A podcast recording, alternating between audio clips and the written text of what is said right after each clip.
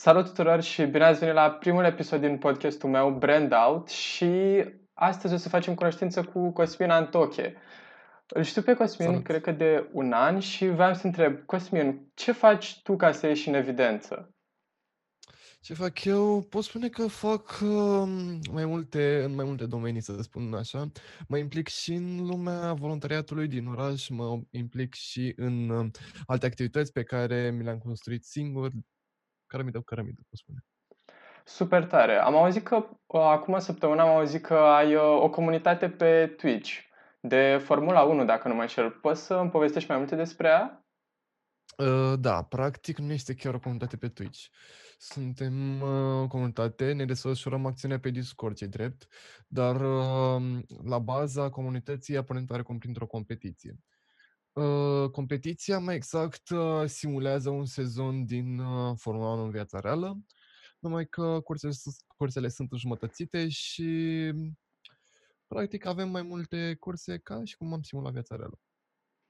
Sună super tare. Vreau să întreb, uh, cine m, te ajută să manageriezi toată chestia asta? Îmi Imaginez că pentru un tânăr ca tine, ca mine de 17 ani, e destul de greu. Bă, cei drept la început, cam, nu știu, 4-5 luni, uh, făceam totul cum vreau eu și eram pe cont propriu. Dar uh, de când au început să apară din ce în ce mai mulți oameni și a început să apară o responsabilitate destul de mare pe umerii mei, uh, mi-am dat seama că nu pot face chiar totul singur și am uh, o echipă de șase membri, cred. Și cum ți-ai descoperit tu pasiunea asta? Pentru că nu e ceva ce auzi în fiecare zi, adică nu e un Fortnite, un Minecraft, uh, un joc care să fie chiar atât de popular. Uh, da, cei drept, uh, cum am descoperit-o, știu că acum vreo 3 sau 4 ani, nu mai știu exact când, s-a dat un joc mai vechi de Formula 1 gratis, am zis să-l încerc, nu mi-a plăcut și am jucat odată, cred că am stat 5 minute în joc și după aceea mi s-a părut prea greu și am zis, "Hai, nu mai joc. Și țin minte cum eram la bunicul meu și nu știu cum era dat la televizor la Formula 1 și am văzut la un dat perspectiva pe care o vezi și în momentul când te joci la piloții din viața reală. Și am zis, bă, am făcut și eu asta acum ceva timp, dar parcă nu era așa interesant. Hai să mai dau o încercare. Am mai dat o încercare, am văzut că îmi place. Am făcut un mic research despre ce înseamnă sportul ăsta cu, as- cu adevărat și am descoperit o pasiune foarte mare la mine. Țin minte că am ieșit odată cu un prieten și odată după ce chiar am descoperit pasiunea și am zis, bă, am început să mă uit la ceva. Și asta ce? Și zic eu Formula 1 și era, du-te mă de aici, ce e aia? Și mm, de atunci am început ușor, ușor să mm, fac pasiunea și am zis, bă, hai să mă și joc, dacă tot îmi place chestia asta, să găsesc un simulator. Am găsit un simulator și de atunci a început povestea mai pe scurt. Foarte tare și vreau să te întreb uh, ce părere ai despre e-sports la momentul actual în România? Pentru că na, toată lumea zice că noi suntem puțin în spate, că trendurile de la americani ajung la noi în vreo 10-15 ani. Uh, Ce părere ai tu de comunitatea asta acum în România? E-sportul în România, mm, ce pot să spun este că este într-o creștere, este într-o creștere des- destul de mare. Pentru cunoscători au apărut uh, echipe, a apărut Nexus, care chiar crește din ce în ce mai mult. Uh, oricum, noi de ceva ani aveam evenimente de tip uh, DreamHack, știu că a fost acum câțiva ani, uh, Comic-Con se tot organizează anual, uh, chiar uh, weekendul acesta este un eveniment care este Gaming Week și chiar creștem.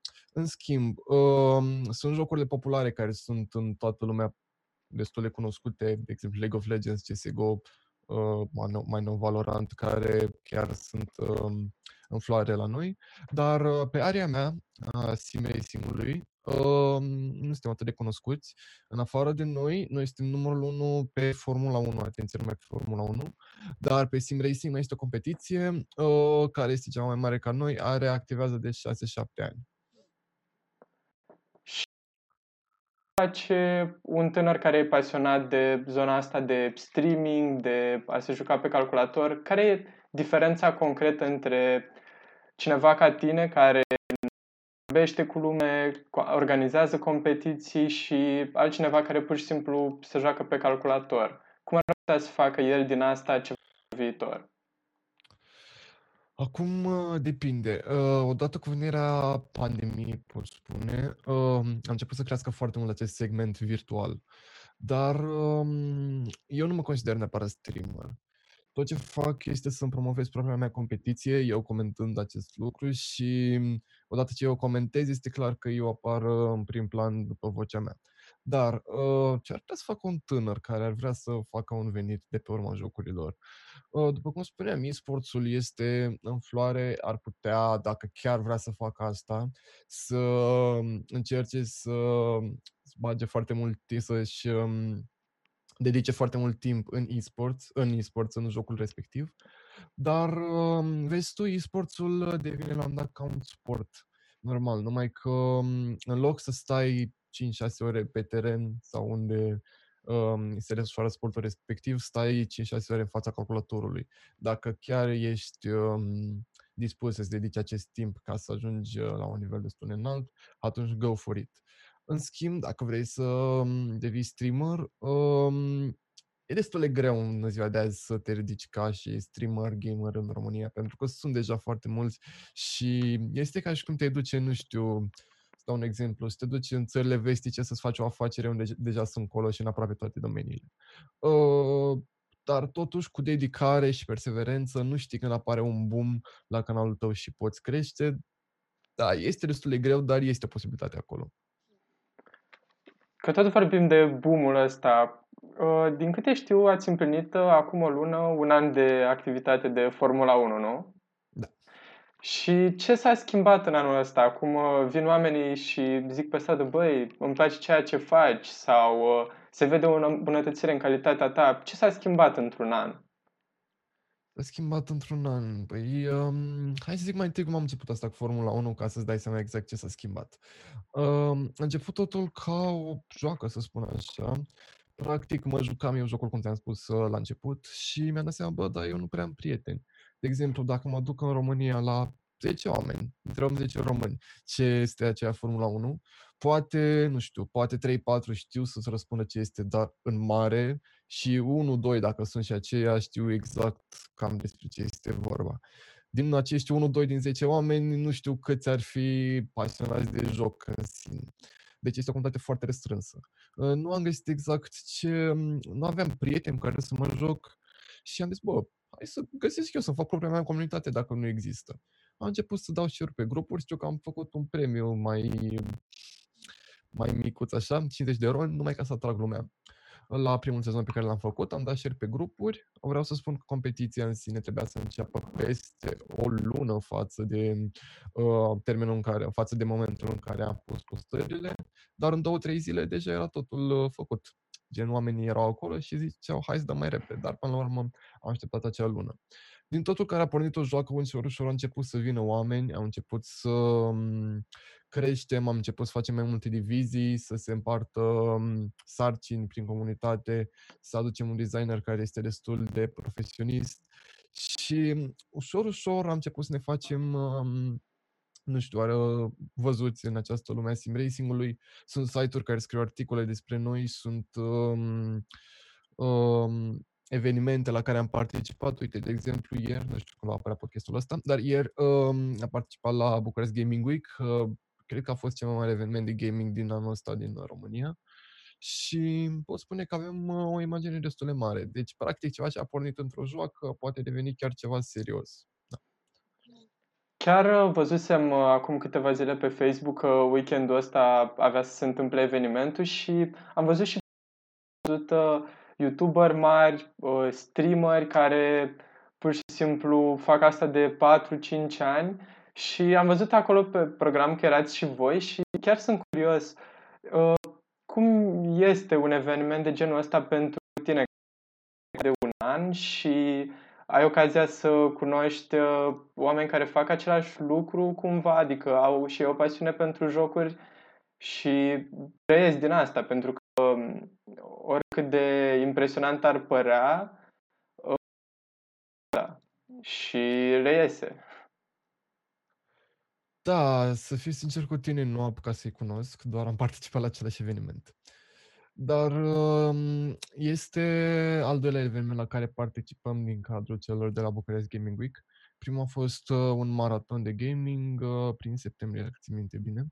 Și Vreau să spun că la început uh, mi se părea wow, era enorm când vedeam, aveam sponsori, aveam Vodafone, aveam Red Bull, aveam Subway, aveam, uh, mi se părea că munca chiar de roade pe care am depus-o și, mm, cum ai spus și tu, să fim alături lângă alți streameri care chiar uh, sunt destul de cunoscuți și chiar își um, fac existența din acest lucru, nu este ceva mic. Și mm, este o senzație wow, ce drept. Dar um, nu știu cum să zic, dacă am făcut asta, dacă eram participat la evenimentul ăsta, asta nu înseamnă că de mâine gata, am participat la eveniment, am făcut deja o mică expunere, gata, trebuie să o lăsăm. Trebuie mereu să țintim tot mai sus. Asta îmi propun. Plus că potențial este, am văzut și eu și cred că au văzut și alții acest lucru. Da, cumva mi se pare că la evenimentele astea te expui cât mai mult și vrei sau nu vrei, oamenii ajung să te cunoască mai bine din ceea ce faci. Pentru că îmi imaginez că atunci când ați intrat cumva cei care fuseseră și s-au uitat, spre exemplu, la CSGO sau ce era înainte, rămas pe live să se uite și la voi, chiar dacă știu că erau mai multe scene și...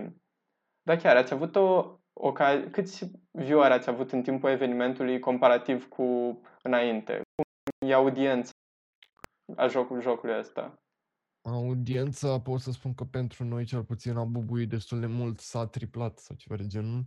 Adică dacă urmărim statisticile care au fost la Twitch pe care obișnuim să facem stream. Am făcut și pe Facebook, unde a fost primul stream, unde și acolo au donat puțini oameni, dar i-am adunat. Și nu știu exact ce audiență a fost pe site-ul lor. Zic că a fost o audiență triplă, chiar de patru ori mai mare față de ce avem noi în, în mod obișnuit. Dar Uh, jocul în sine nu are o audiență atât de mare la nivel profesionist. Pot spune că la, dacă la League of Legends dau un exemplu de un joc popular, uh, e-sports-ul are nu știu, 500 de mii de oameni pe Twitch sau chiar mai mult. La noi am avut uh, uh, e-sports-ul la Formula 1 adună cam 10.000, să spun așa. Așa nu este o comunitate atât de mare. Și vreau să te întreb, ce părere ai de noi, tinerii din ziua de azi, care vrem să creăm ceva, ce sfaturi le-ai dat lor uh, dacă vor să se apuce în zona asta? Ce ar, ce ar trebui să dau seama dacă merită sau nu să investească în uh, pasiunea asta? Cum îți dau seama? Nu știu, dacă, pre, dacă pleci pe premiza, bă, eu vreau să cresc chestia asta ca să fac bani, n-ai să rezolvi nimic. Um, unul dintre motivele pentru care bănuiesc că în România, zic în România pentru că nu știu în alte țări, uh, tinerii chiar vor să facă ceva, uh, pentru că observă că în jurul lor nu se întâmplă mare lucru.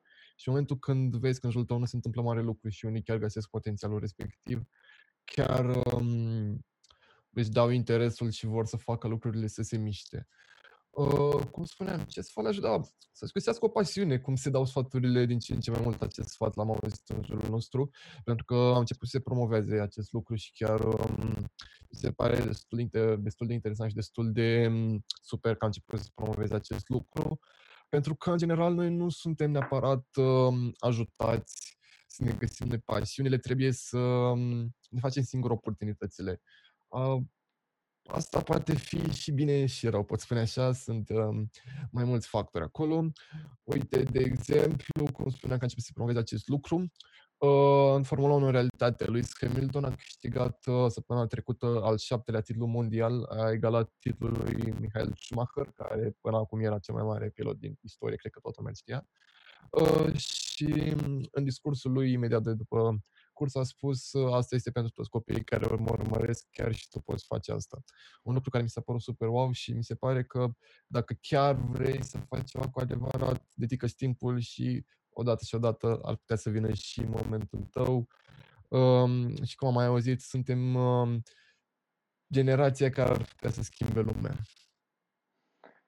Foarte mișto. Vreau să te mai întreb cine te ajută să construiești comunitatea asta? Ai avut persoane care te-au sprijinit, părinți, profesori, colegi? La urmă, în ce măsură te-au ajutat să-ți descoperi pasiunea asta? Sau uh, crezi că ar trebui să mergi pur și simplu să-ți urmezi pasiunea și să nu asculți de cei din jurul tău. Pentru că din ce am în jurul nostru, la școală, spre exemplu, mediul accesibil, nu suntem încurajați atât de mult să facem lucruri de genul ăsta. Nu o să fie nicio oră în care zi, nu o să fie niciun profesor sau nicio oră care să zică fă vlog săptămână cum zic, spre exemplu, să te faci medic sau avocat. Ce părere ai tu de chestia asta?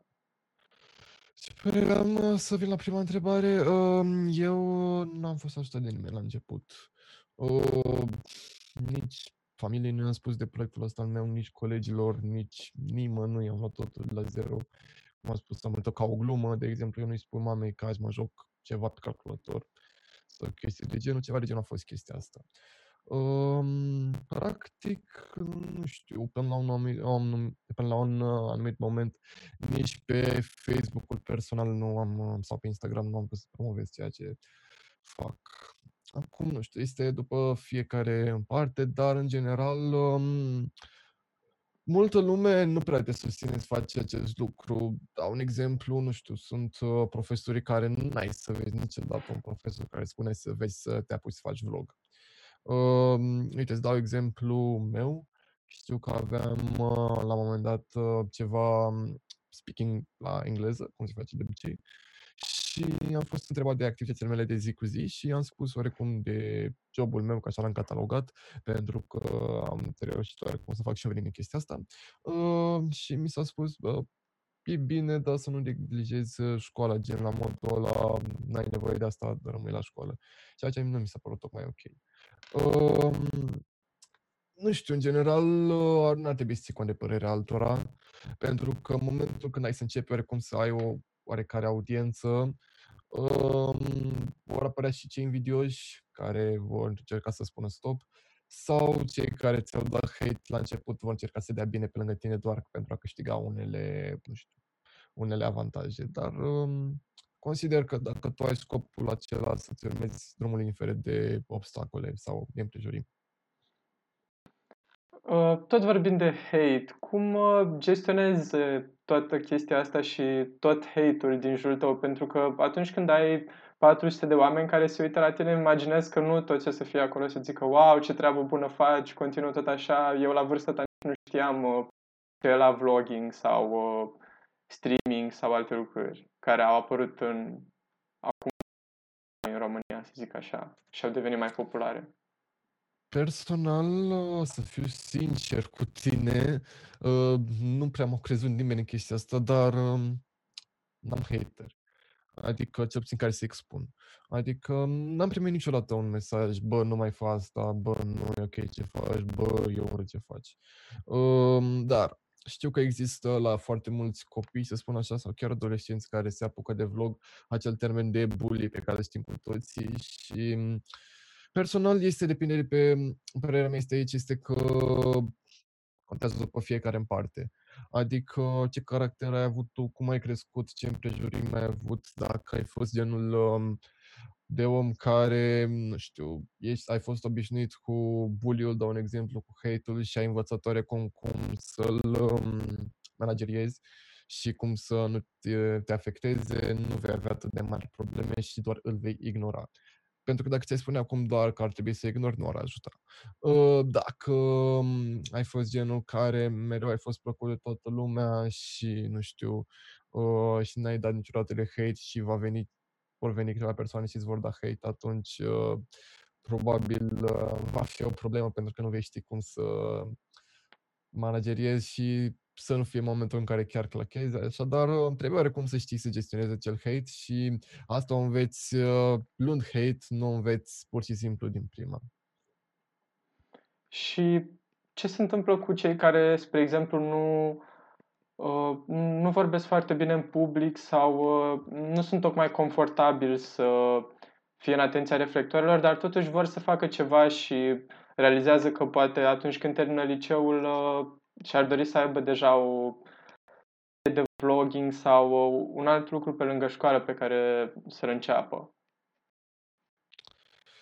Um, tu știi să vorbești în public? Cei drept, nu și aici putea să introducem un mic story time, că ne știm amândoi de anul trecut, de când uh, am făcut voluntariat la uh, un ONG de la noi din Galați, Academia lui Ed, unde pot spune că am învățat foarte multe despre vorbit în public și, în general, uh, să fim confortabili cu a avea lume care să se uite la noi, în special uh, tineri. Deci, uh, eu aș putea spune că ajută pe mine să vorbesc mai bine în public. Și vreau să întreb cum a fost pentru tine, dacă ai, nu știu, trei sfaturi pe care să le dai acum cuiva care nu prea s-a implicat în voluntariate, dar totuși ar vrea să înveți să vorbească mai bine în public. Aici, nu știu, până când nu vei avea oportunitatea să vorbești în public, nu vei ști cum este. Dar dacă chiar vrei să înveți chestia asta, chiar înainte să te implici în tot felul de voluntariate sau tot ce se va întâmpla la tine în oraș, poți să te bați, să fii implicat la școală, de exemplu, să ai o prezentare, să, nu știu, să chiar um, candidezi pentru Consiliu, dau un exemplu, să ai tot fel de oportunități care um, îți oferă șansa să vorbești în fața unui public, oricât de mic ar fi acesta. Uh, nu știu, dacă ai o prezentare, un proiect la școală, tot te duci în fața colegilor și le povestești, bine, în condiții normale. Uh, până să ajungi la un voluntariat în care vei trebui să te să vorbești în fața altor oameni. Pentru că, cum am spus, totul se învață prin exercițiu. Dacă nu îți faci tu singură oportunitatea să vorbești în fața celorlalți, nu încerci acest lucru, nu vei putea învăța niciodată. Da, nu pot să te contrazic, mi se pare extrem de Cred că tot în practică învățăm cel mai bine decât, uh, nu știu, auzindu-i pe alții. Dar în același timp, eram curios, ce perspective ai pentru viitor? Ce vrei să faci din Formula 1? Vrei să pasezi comunitatea altuia mai departe? Vrei să continui și să faci o slujbă din asta? Nu știu, nu știu cum se va întâmpla în viitor. Nu am neapărat un plan anume să spun acum uh, cam ce o să fac peste 50 ani cu acest lucru. Dar um, personal vreau să cresc din ce în ce mai mult. Um, dacă se poate să pornesc un domeniu de sim racing în sports ceva pe bune în România, chiar uh, nu m-aș supăra, uh, pentru că chestia asta a făcut să pornită să fie de la români pentru români, să spun așa. Dacă vor fi unele oportunități să facem turnee internaționale, asta chiar aș vrea să o fac chiar am în plan ceva de turnee internaționale să le organizăm, dar ideea la bază să rămână tot de la români, să spun așa. Uh, ce fac eu pentru viitor? Practic pot spune că și chestia asta cu comentator, pentru că eu sunt și comentator în competiția mea și mai și comentez pentru alte mm, competiții. Um, aș putea să spun că nu vreau neapărat să fac ceva pe viitor din um, casting and stuff, aș ține neapărat acolo pentru, să spun acolo, dacă nu-mi iese planul principal, planul principal este să urmez oarecum uh, lumea afacerilor să-mi fac ceva în uh, area de e-sport despre care am vorbit astăzi și văd că este un potențial foarte mare în e-sport, nu neapărat în România, în toată planeta. Pentru că acum, uh, cu uh, ocazia acestei pandemii, uh, lumea a învățat că se pot întâmpla multe lucruri online și a învățat exact ce se întâmplă în uh, online și cât de benefic poate fi acest online în unele momente. Și, nu știu, cum am spus uh, și mai devreme, este, sportul este ca un sport. Nu pot spune că e-sportul va lua locul sportului, dar zic că va ajunge la o asemenea vengură, pentru că, nu știu, de exemplu, îți dau exemplu iar la LOL, pentru că sunt cel mai apropiat de acea comunitate pe lângă Formula 1. Um, acolo um, deja s-a crescut enorm de mult, sunt sponsori foarte, foarte mari la care nici organizatorii nu s-ar fi gândit, cred că acum trei ani. Uh, dau exemple, nu știu, Mercedes, Kia, Mastercard, uh, Red Bull și cât mai mulți. Și, nu știu, personal cu sim racing-ul în România e destul de greu. Um, ideea, în general, de sim racing pe care, nu știu, momentan nu pot zic că îmi permit să o am, dar uh, din ce am văzut că este la cealaltă competiție, um, lumea vrea să facă trecerea de la sim racing la viața reală. cam de asta sunt competițiile. De exemplu, dacă eu, să spunem că aș fi zis um, de o competiție reală, să mi se zică, bă, ia-ți trei oameni și faci o echipă ca să participi în competiția reală de nu știu unde, ă, atunci să poți fi în stare să-ți iei oamenii care îi ai la tine în competiție. Adică oarecum să se facă această trecere de la joaca pe calculator la ceva real. Și cum uh, ai vedea tu trecerea asta? Ce uh, sfaturi le-ai da, nu știu, uh, profesorilor și celor care au puterea asupra noastră, a tinerilor, a antreprenorilor, ce sfaturi le da ca să ne adaptăm cumva la e-sports? Pentru că și eu văd uh, o oportunitate foarte mare, dovada că în stat există și centre și în, cea, și în restul Europei există centre de e-sports unde oamenii se duc la job și lucrează, se antrenează pentru competiții. Nu știu exact, nu cred că este un centru de e-sports în România, sigur. Tu. Uh, nu este neapărat ceva ca o federație, cum cred la ce te referi, dar este Nexus, unde pe lângă echipa de e-sports este un centru de e-sports unde a început să adune, nu știu, uh, streamer popular la noi, a început să adune canal de competiții, au o echipă de CSGO, de LoL, de Valorant, de toate jocurile. Și acolo a început să ia în gură uh, e-sportsul la noi. Dar um, da, este potențial, cum am spus. Și ce sfat le-aș da la profesor? Mă, aici, și ca profesor, dacă mă pun în pielea lui, nu este cel mai ok să-i spun unui elev de-a meu, bă, nu știu, apucă-te de e-sports, pentru că, cum am spus mai devreme, e-sportsul um, necesită foarte mult um, antrenament. Dacă nu-ți dedici zilnic 5-6 ore, n-ai să reușești niciodată. Uh, și odată ce îți dedici atâtea ore de la o vârstă destul de fragedă, um, neglijezi de exemplu, școala, liceul și de asta spun că un profesor nu cred că ar da niciodată un sfat unui elev, bă, apucă-te de e-sport, de un joc pentru a ajunge la e-sports. De asemenea, aș da un sfat părinților să-și lase copiii să-și găsească pasiunea și odată ce și-au găsit-o și, de exemplu, nu știu, să zic eu că am descoperit că îmi place LOL-ul, dau un exemplu, ca să nu dau Formula 1 și zic că mame, mama, uite, eu vreau să ajung la campionatele ăstea și dar pentru asta trebuie să-mi dedic, nu știu, un anumit timp. Părinții să oarecum să înțeleagă ce este acest lucru și să lase totul uh, controlat. Pentru că, uite, dau un exemplu, uh, povestea unui jucător de e-sport uh, român care acum activează în League of Legends. Uh, spunea, de exemplu, că el uh, stătea cu orele noaptea când următoarea zi avea liceu și pe lângă asta, pe lângă timpul uh, ferit noaptea League of Legends-ului, uh, uh, se juca foarte mult, uh, nu, nu se juca, practica foarte mult în not și pot spune că neglija școala dar odată cu uh, perseverența lui în e-sports a ajuns la un nivel destul de înalt, unde chiar poate să-și câștige banii din acest lucru.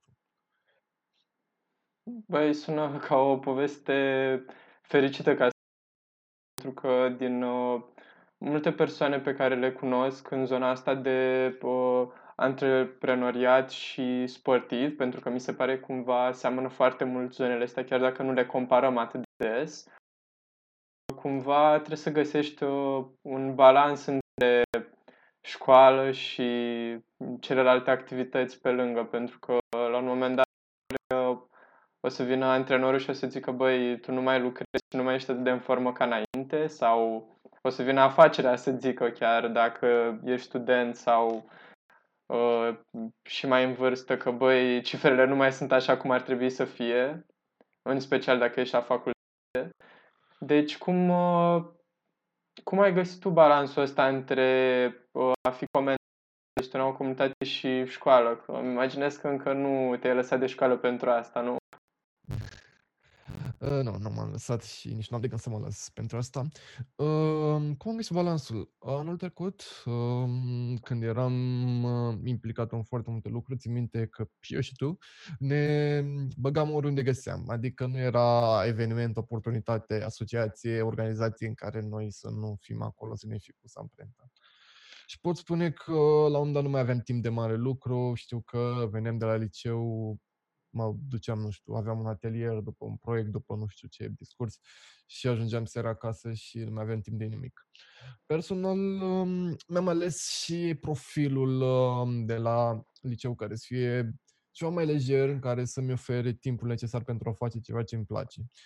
Um, să revin la ideea principală, în momentul când am văzut că nu mai am timp, am zis, băi, eu trebuie să fac oarecare un balans între chestiile acestea. Și am renunțat undeva, am renunțat la, nu știu, în uh, organizațiile în care pur și simplu nu puteam să mă dedic sau uh, nu mi se păreau atât de importante pentru mine. Și am reușit oarecum să-mi uh, fac uh, timp și pentru, uh, nu știu, pentru acțiunile voluntare, voluntare pe care le fac, dar și pentru ceea ce fac pentru comentator, dar uh, și pentru școală și pentru prieteni. Vreau să spun că dacă este o petrecere, nu o să o ratez. Și încă un aspect interesant este că și prietenii oarecum uh, mă înțeleg pentru chestia asta, nu se supără pe mine pentru că am momente când stau pe afară când mai ies, uh, plec la 7, în care, în mod normal, se pleca acasă la 90 sau chiar mai târziu. Uh, nu se supără pentru că plec mai devreme. Dacă este cazul, uh, nu știu, să fie o petrecere și eu să vin ceva mai târziu pentru că am de comentat, nu se supără nimeni.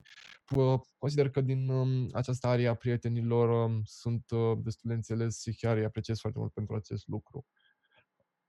Și totuși cum uh, e cu părinții? Că am auzit de la foarte multă lume că nu, nu-și permit să facă lucrul ăsta, gen se întâmplă să mai trebuiască să ajungă acasă până la 8, să zicem, sau uh, să se culce până în 10, nu au libertatea asta. Ce le recomanda lor? Cum e la tine cu relația cu părinții? Relația cu părinții, um, de exemplu, stau numai cu mama și nu știu exact cum să descriu relația mea cu ea. A văzut că chiar fac ceva din chestia asta și chiar am oarecare expunere și când m-a văzut a fost de genul go for it.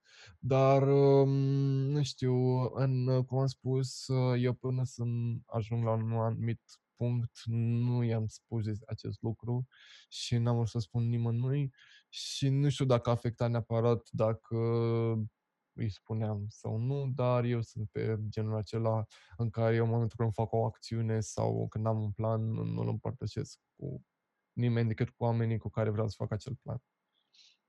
Da, chiar uh, auzisem uh, acum câteva zile un citat, nu mai știu de la cine, în care zicea că cele mai bune idei n-ar trebui să le fără să le fure cineva. Deci, cred că pe principiul ăsta mergem foarte bine amândoi. Um, vreau să te mai întreb uh, ce părere ai tu de evoluția marketingului și a ideii astea că ar trebui să ne punem mai în față personalitatea, să începem să postăm mai des pe rețele de socializare, cel puțin conceptul ăsta acum în state bubuie și vedem companii de genul Amazon și Facebook uh, pe care nu putem să le menționăm fără să ne gândim la Zuckerberg și Bezos. Uh, cum vezi chestia asta uh, aplicabilă în România? E o întrebare grea, ce drept. Este greu, pentru că în România, de obicei, n-ai vrea să dai neapărat cu hate, dar în momentul când vii cu o idee ingenioasă și o idee care este cea mai modernă, oamenii nu o să înțeleagă atât de ușor. Trebuie oarecum să știi cum să te faci înțeles populației.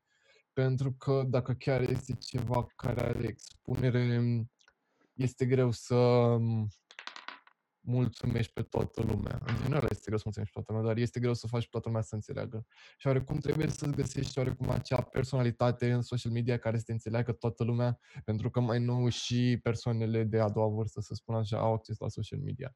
Și dacă chiar găsești oarecum acea balanță să poți să um, fii înțeles și de tineri care te înțeleg mai ușor, pot spune, pentru că sunt mai mult la curent cu ceea ce se întâmplă în uh, în jurul nostru și poți să faci și oamenii, nu știu, de la 20 la 40 de ani, dau un exemplu, să înțeleagă, să înțeleagă planul tău și ceea ce vrei tu să faci. Mi se pare că deja ai atins uh, un punct uh, foarte bun și ești pe drumul cel bun.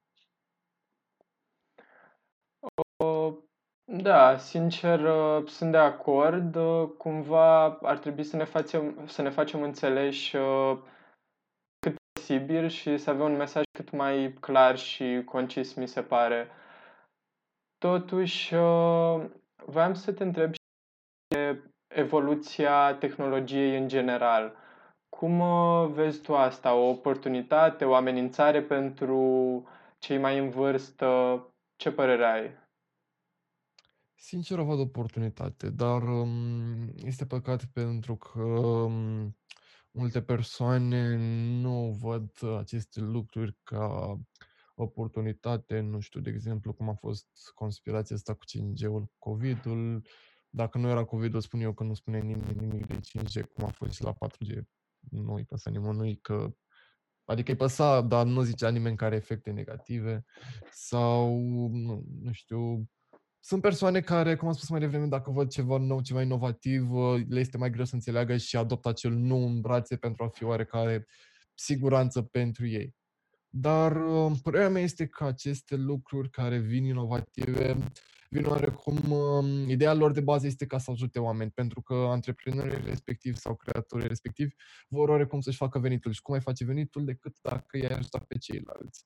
Um, și dacă găsești ceva care chiar să ajute foarte multă lume, va avea um, o foarte mare expunere. Și în momentul când are o foarte mare expunere, înseamnă că este ceva și de calitate. Dacă acel lucru este de calitate, înseamnă că este făcut chiar să te ajute și chiar poate ajuta. Și consider că chiar și persoanele în vârstă pot fi ajutate de tehnologie. Nu știu acum să dau un exemplu concret, dar um, tehnologia poate ajuta foarte, foarte mult, uh, nu știu, mediul lor de viață să poată trăi mai liniștiți, să poată fi, nu știu, ajutați, dau un exemplu, pentru că, nu știu, dau exemplu, aveam o discuție cu un prieten acum, cred că o săptămână, despre centralele te- termice, care, da, nu știu, sunt centralele cele moderne care în momentul când um, se sizează că este miros de gaz mai mult sau un nivel mai um, periculos um, care pune pericol de explozie, se opresc ele de, una, de la una singură dau un exemplu, dacă ar fi un bătrân care nu prea ar putea să se miște sau lucruri de genul, nu și-ar da seama și n-ar putea să-și um, um, oprească singur centrala sau orice altceva. Așa că sunt aceste tehnologii moderne care chiar te ajută și activează în ajutorul nostru. Cât despre noi tinerii pot spune că um, noi doi am prins o generație foarte bună în care vom vedea foarte, foarte multe schimbări la nivel uh, global și istorice și chiar sunt curios de ce se întâmple, pentru că, nu știu, dacă înainte nu exista calculatorul, chiar nici telefonul nu era mare lucru, acum um, te uiți la mâna ta la un ceas și îți vezi pulsul, dau un exemplu. Ceea ce înainte, dacă ziceai cuiva, îi se părea de domeniul SF-ului. Acum, dacă vreau, ajung în, nu știu, două ore sunt în Germania dacă sunt acum în aeroport. Adică avansează foarte mult și este pentru ajutorul nostru până la urmă. Da, mi se pare complet corect și cumva acum e mult mai ușor să intri în spațiul ăsta, să te faci cunoscut, pentru că vorba aia, dacă n-ai cont de Facebook, nu există aproape, să zic așa. Uh, și cumva n-ai nevoie decât de un telefon și o pereche de căști ca să începi ceva mișto și să dai mai departe din gândurile tale. Cu toate astea, având în vedere că acum mai multă lume are acces la asta, poate România n-am realizat încă, dar uh, în afară se vede clar că au apărut uh, influențări au 14-15 ani și fac chestia asta foarte bine. Uh, cumva, ce părere ai tu despre eșec și care a fost cea mai mare sau mai multe greșeli mari pe care le-ai făcut tu pentru a ajunge să fii participant, spre exemplu, la Bucharest Gaming Weekend și la și a gestiona comunitatea asta? Care au fost greșelile să treci peste? Nu, care au, care au fost greșelile tale, ca să zic așa? Care au fost greșelile mele? Mă, nu știu, am avut și un proiect cu tine acum câteva luni, dacă ți minte bine, despre procrastinare. Sunt genul de om care procrastinează destul de mult. Asta este una dintre cele mai mari problemele mele. Sunt pe modul, bă, eu nu o să fac, uh, la un exemplu, nu o să fac graficile alea până, nu știu, până duminică, dacă azi este duminică, nu o să le fac până duminica viitoare. Stai, să mă exprim altfel. Dacă am deadline până duminica viitoare, eu o să le fac sâmbătă seară, dau un exemplu. Uh, cea mai probabil. Dacă, mm, de asemenea, pe partea opusă, sunt pe modul acela, dacă îmi vine la un dat un chef nebun să fac acel lucru, mă ridic, mă pun la calculator indiferent de oră și încep să editez, să fac grafică, să fac planuri pentru viitor, să dau mesaj la designer, la staff, vă am ideea asta, să caut în stânga-dreapta cât mai multe persoane. Ce alte greșeli? Um, am avut momente când mă lăsam pe ureche, pot spune.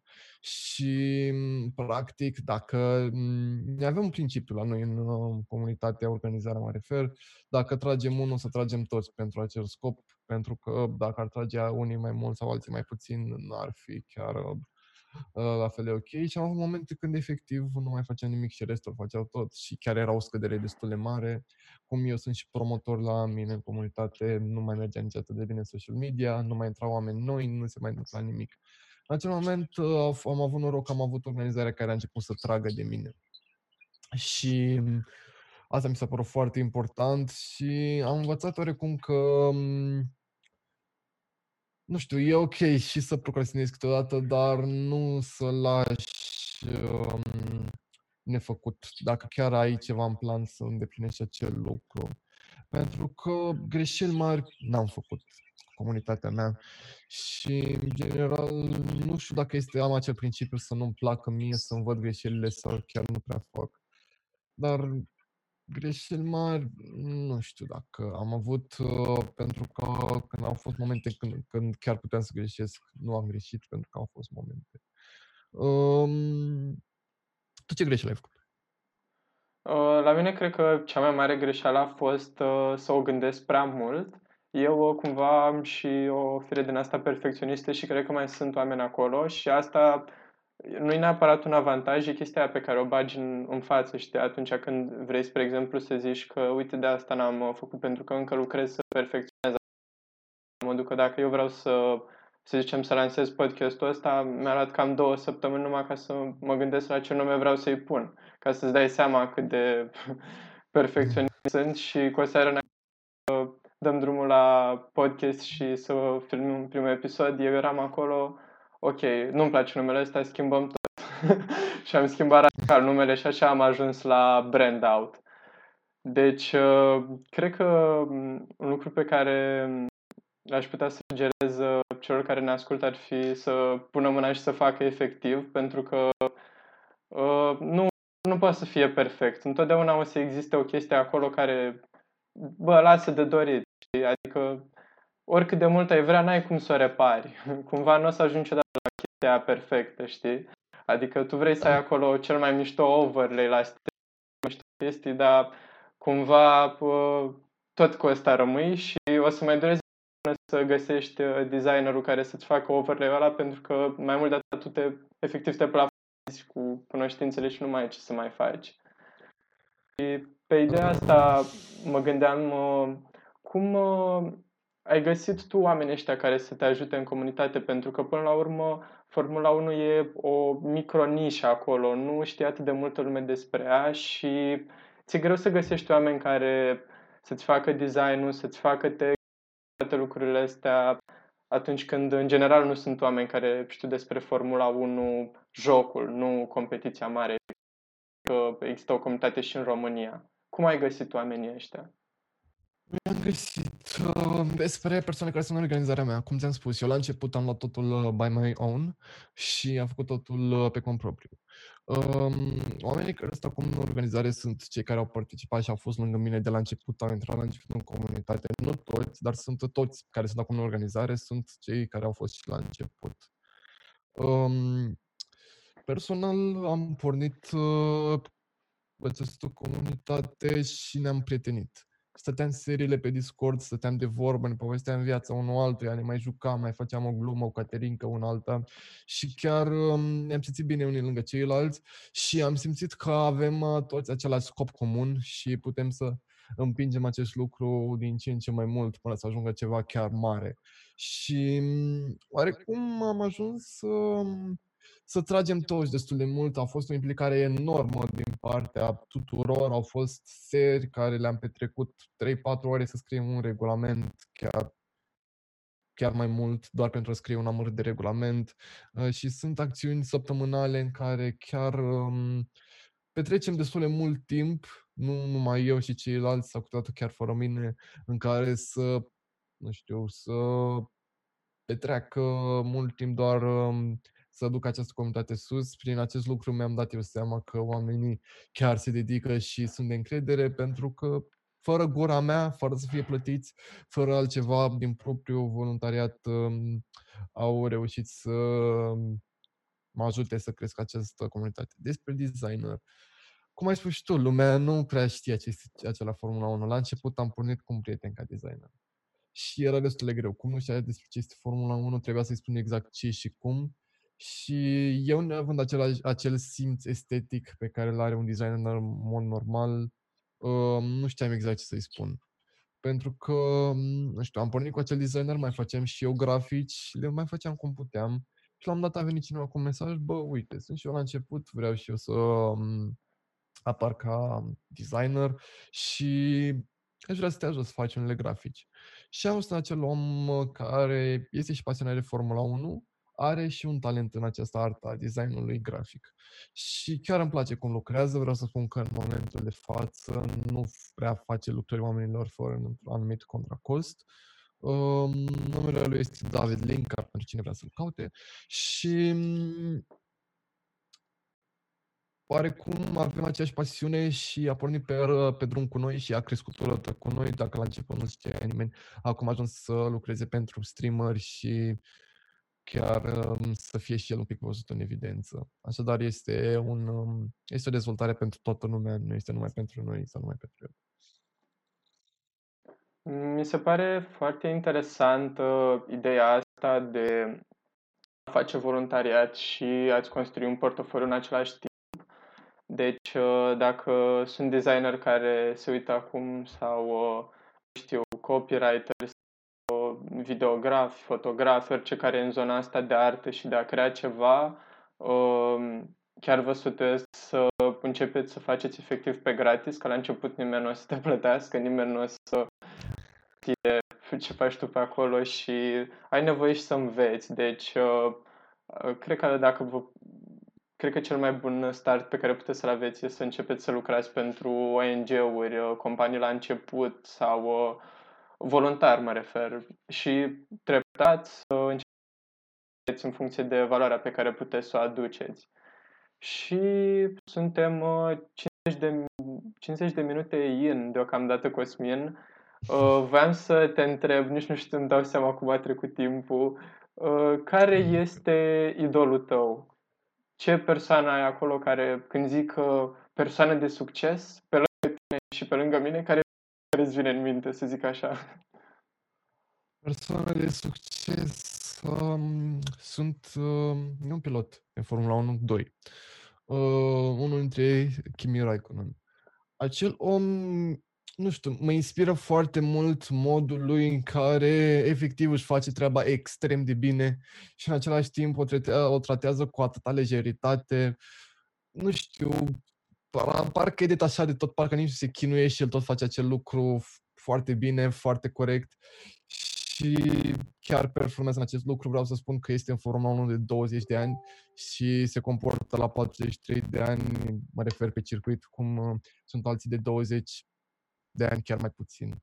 Și mi se pare enorm și mi se pare huge as fuck, uh, pentru că oamenii respectivi, um, nu știu, e atât de lejer, nu știu să explic. Uh, era momente uh, când a obținut un podium, de exemplu, a zis, uh, da, nu mi-am chef de atâția reporteri, ca să dai seama. Nu, parcă nu-i pasă de nimic. Este tot uh, cum vrea el. Și alt uh, idol este tot din Formula 1. Um, Daniel Ricciardo se numește. Este, nu știu, genul de om care mm, se axează foarte mult pe ceilalți oameni să se simtă bine, are o stare bună, are un vibe bun, dar în același moment, în același timp își face treaba și foarte bine.